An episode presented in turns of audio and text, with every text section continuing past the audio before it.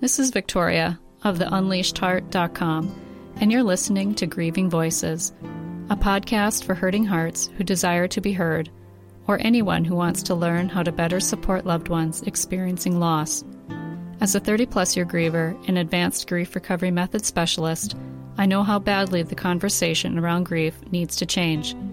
Through this podcast, I aim to educate grievers and non grievers alike spread hope, and inspire compassion toward those hurting.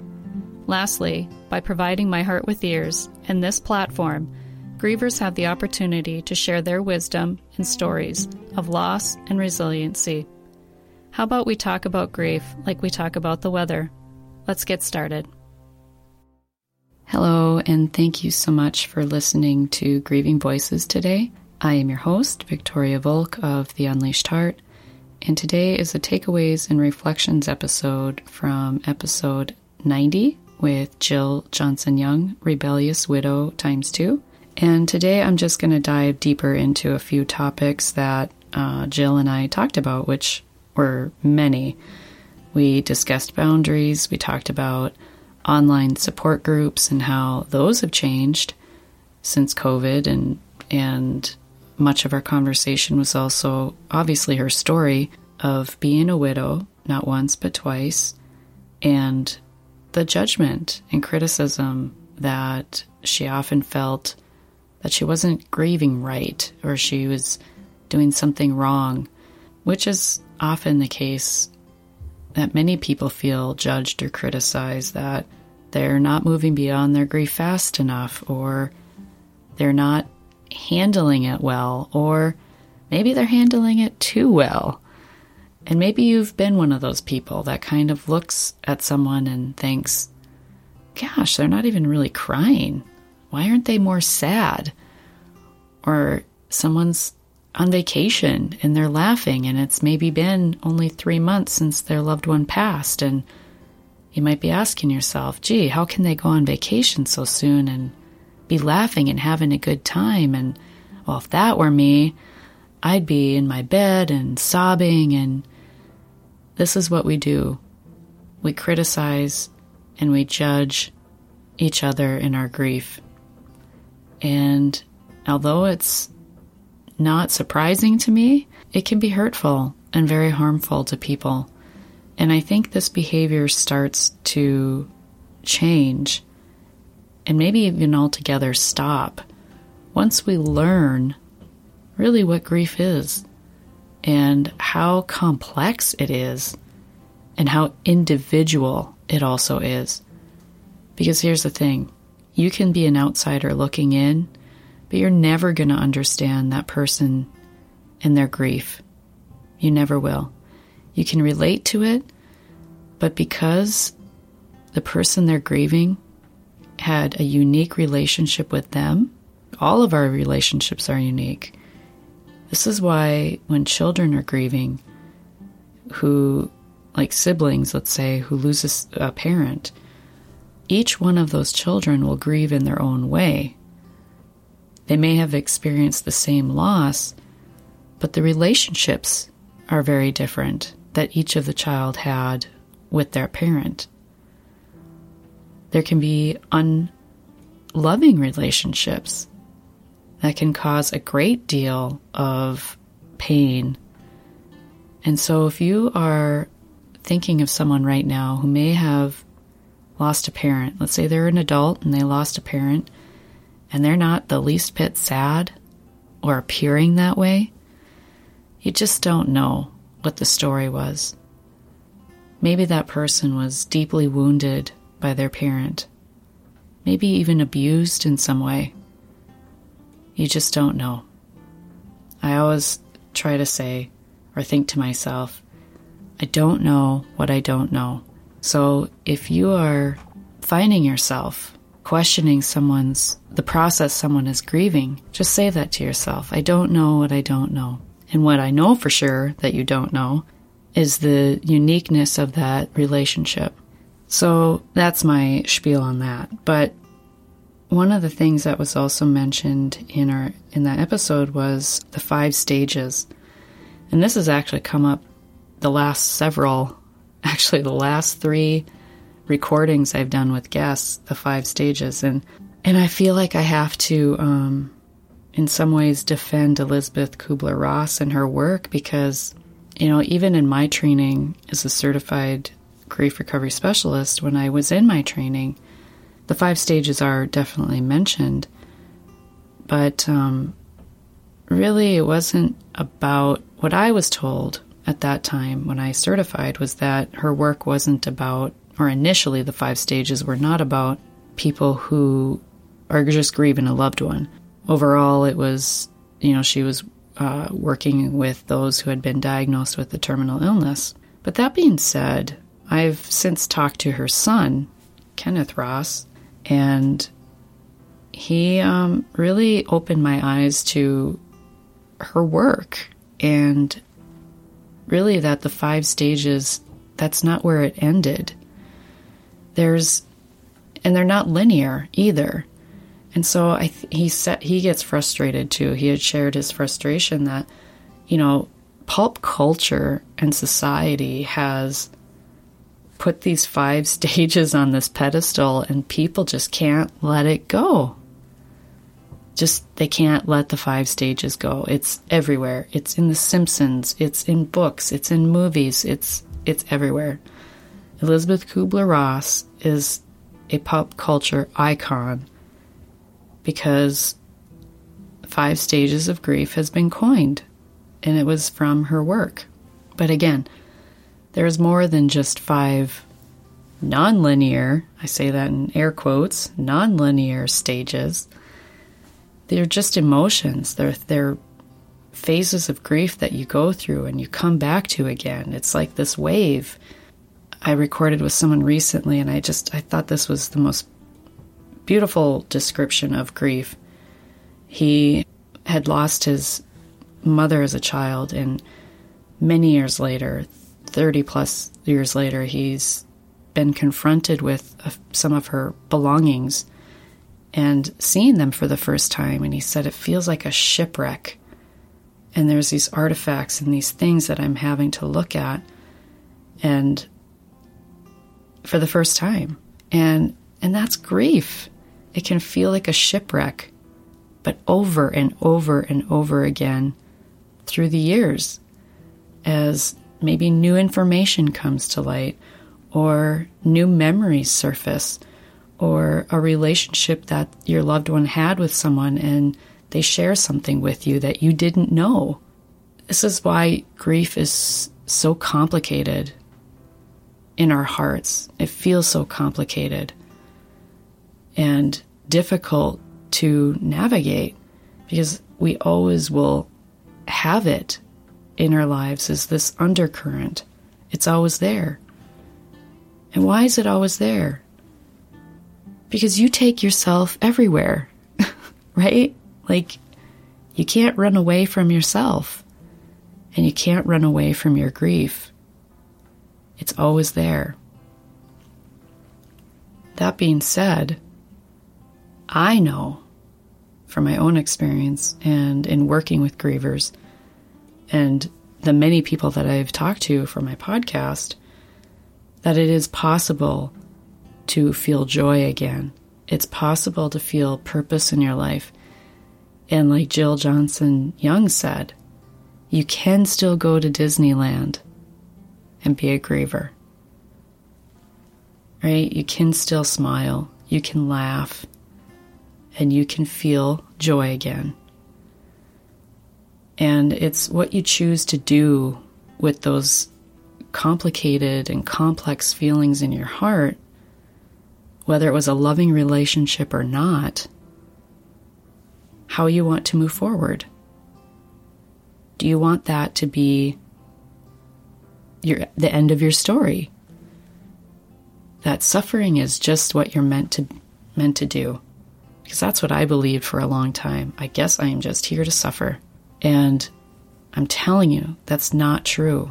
It doesn't have to be true for you. What's come to my mind as I've been having recent conversations and as I was editing Jill's web um, podcast episode was that we are all just like all of us as adults, we're all just big kids in diapers again, learning how to deal with life, deal with grief, address the the incomplete feelings we have about relationships long gone or relationships still in our lives. We are adult versions of our child selves. And so, whatever pains and sorrows and hurts and anxieties or fears, we bring those with us to adulthood. And, you know, when children lose a loved one or they've gone through something traumatic, children know how to grieve. The youngest of youngest know how to grieve. But they often need permission by others to do so. And adults often shut children down to grieving because it makes them uncomfortable. They don't know what to do, they don't know what to say, they don't know how to handle it. Because, like I said, as adults, we're just big children, we're just big versions of ourselves. Kind of in in training pants. Like one of the one of my guests said that um, someone he knows developed a program of how to be um, oh gosh, how was it? How to not be emotionally constipated, um, which is true. I mean, right? We become emotionally constipated as adults because we don't know what to do with our emotions. We don't know how to let them flow through us.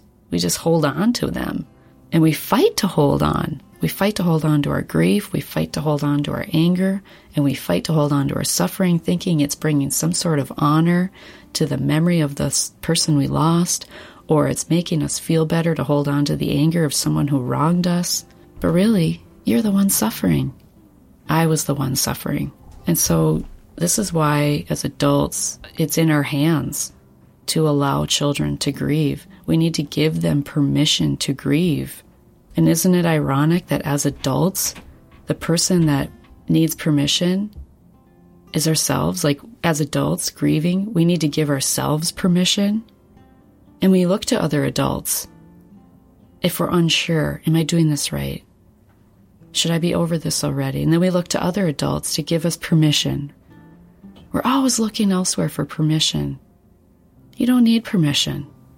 Feel how you're going to feel and really let yourself feel it.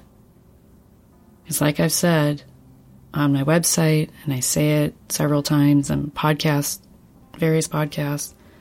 You got to feel it to heal it. You got to feel it to heal it. Because as long as we're bigger versions of ourselves and we haven't really felt what was in our childhoods, well, we're feeling it in adulthood. But what is the cost of that?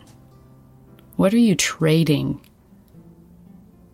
in the process for not giving yourself permission and for looking for looking to others for permission? There is a cost to not feeling it to heal it. What is yours?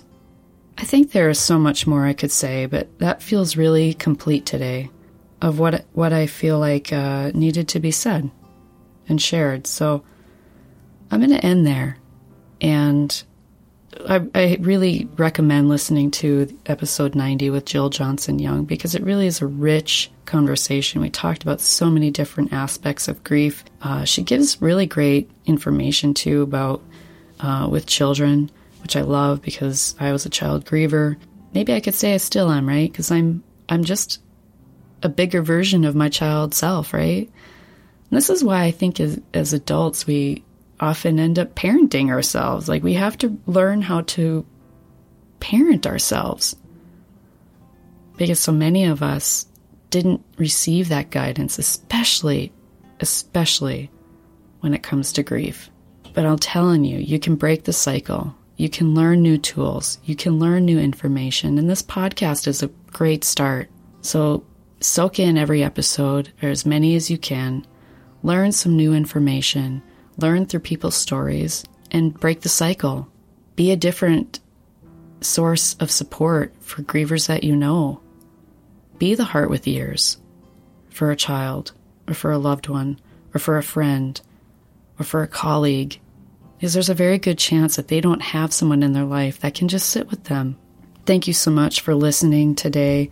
I look forward to sharing more rich conversations with you. There are so many more to come. Right now, I have episodes lined up into November. Um, that's a fantastic problem to have. um, I thought when I first started this podcast, I would have a really difficult time finding people who wanted to share about their grief, but really, that's been the easiest part. And it's really enriched my life to sit with people and their stories and really go deep with them. This podcast has been one of the greatest things I've ever done. And I thank you so much for your time and listening. If you find this podcast helpful, even if one episode has shift, shifted your perspective about grief or your own grief or the grief of a loved one or or a child you know or love, please leave a review if you would. Five stars if you felt it was worthy of that, and a few lines to share how it helped you. That would be so fantastic, and I'd be so appreciative. I, I don't get paid for this. I'm not, there's no ads. There's, this is purely out of my mission to shift the conversation, change the conversation around grief and how we view it, how we look at it, how we talk about it. So thank you so much again. If you are a griever and you're just not sure where to turn or what to do, or you've been doing something that hasn't been helping you, when we do the same thing, we're always going to get the same result. It's when we do something different, if we're open to a new new method or a new method- methodology or what are you missing out on in your life by not addressing your grief. And so there's a program that I have. It's called Do Grief Differently. It's working with me one on one for 12 weeks, and we dive deep in your grief and in your story, and we shift your perspective around that story and help you to get complete, emotionally complete, with a relationship that has been truly painful, or maybe it was very loving right? It could be very loving and just really making it difficult for you to move on in your life and move forward. But we don't just work on one, we actually work on two. And often it is a relationship with a parent because those are the most influential relationships we have because they take up so much that it's embedded in who we are, those beliefs that we grow up with, those stories that get that take root, right, in our lives and that we carry forward into adulthood. So check that out. It's on my website. There's more information there, uh, theunleashedheart.com. And, and thank you again for listening. And remember, when you unleash your heart, you unleash your life. Much love.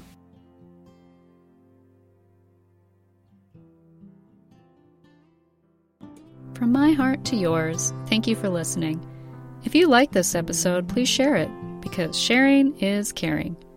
And until next time, Give and share compassion by being a heart with ears. And if you're hurting, know that what you're feeling is normal and natural. Much love, my friend.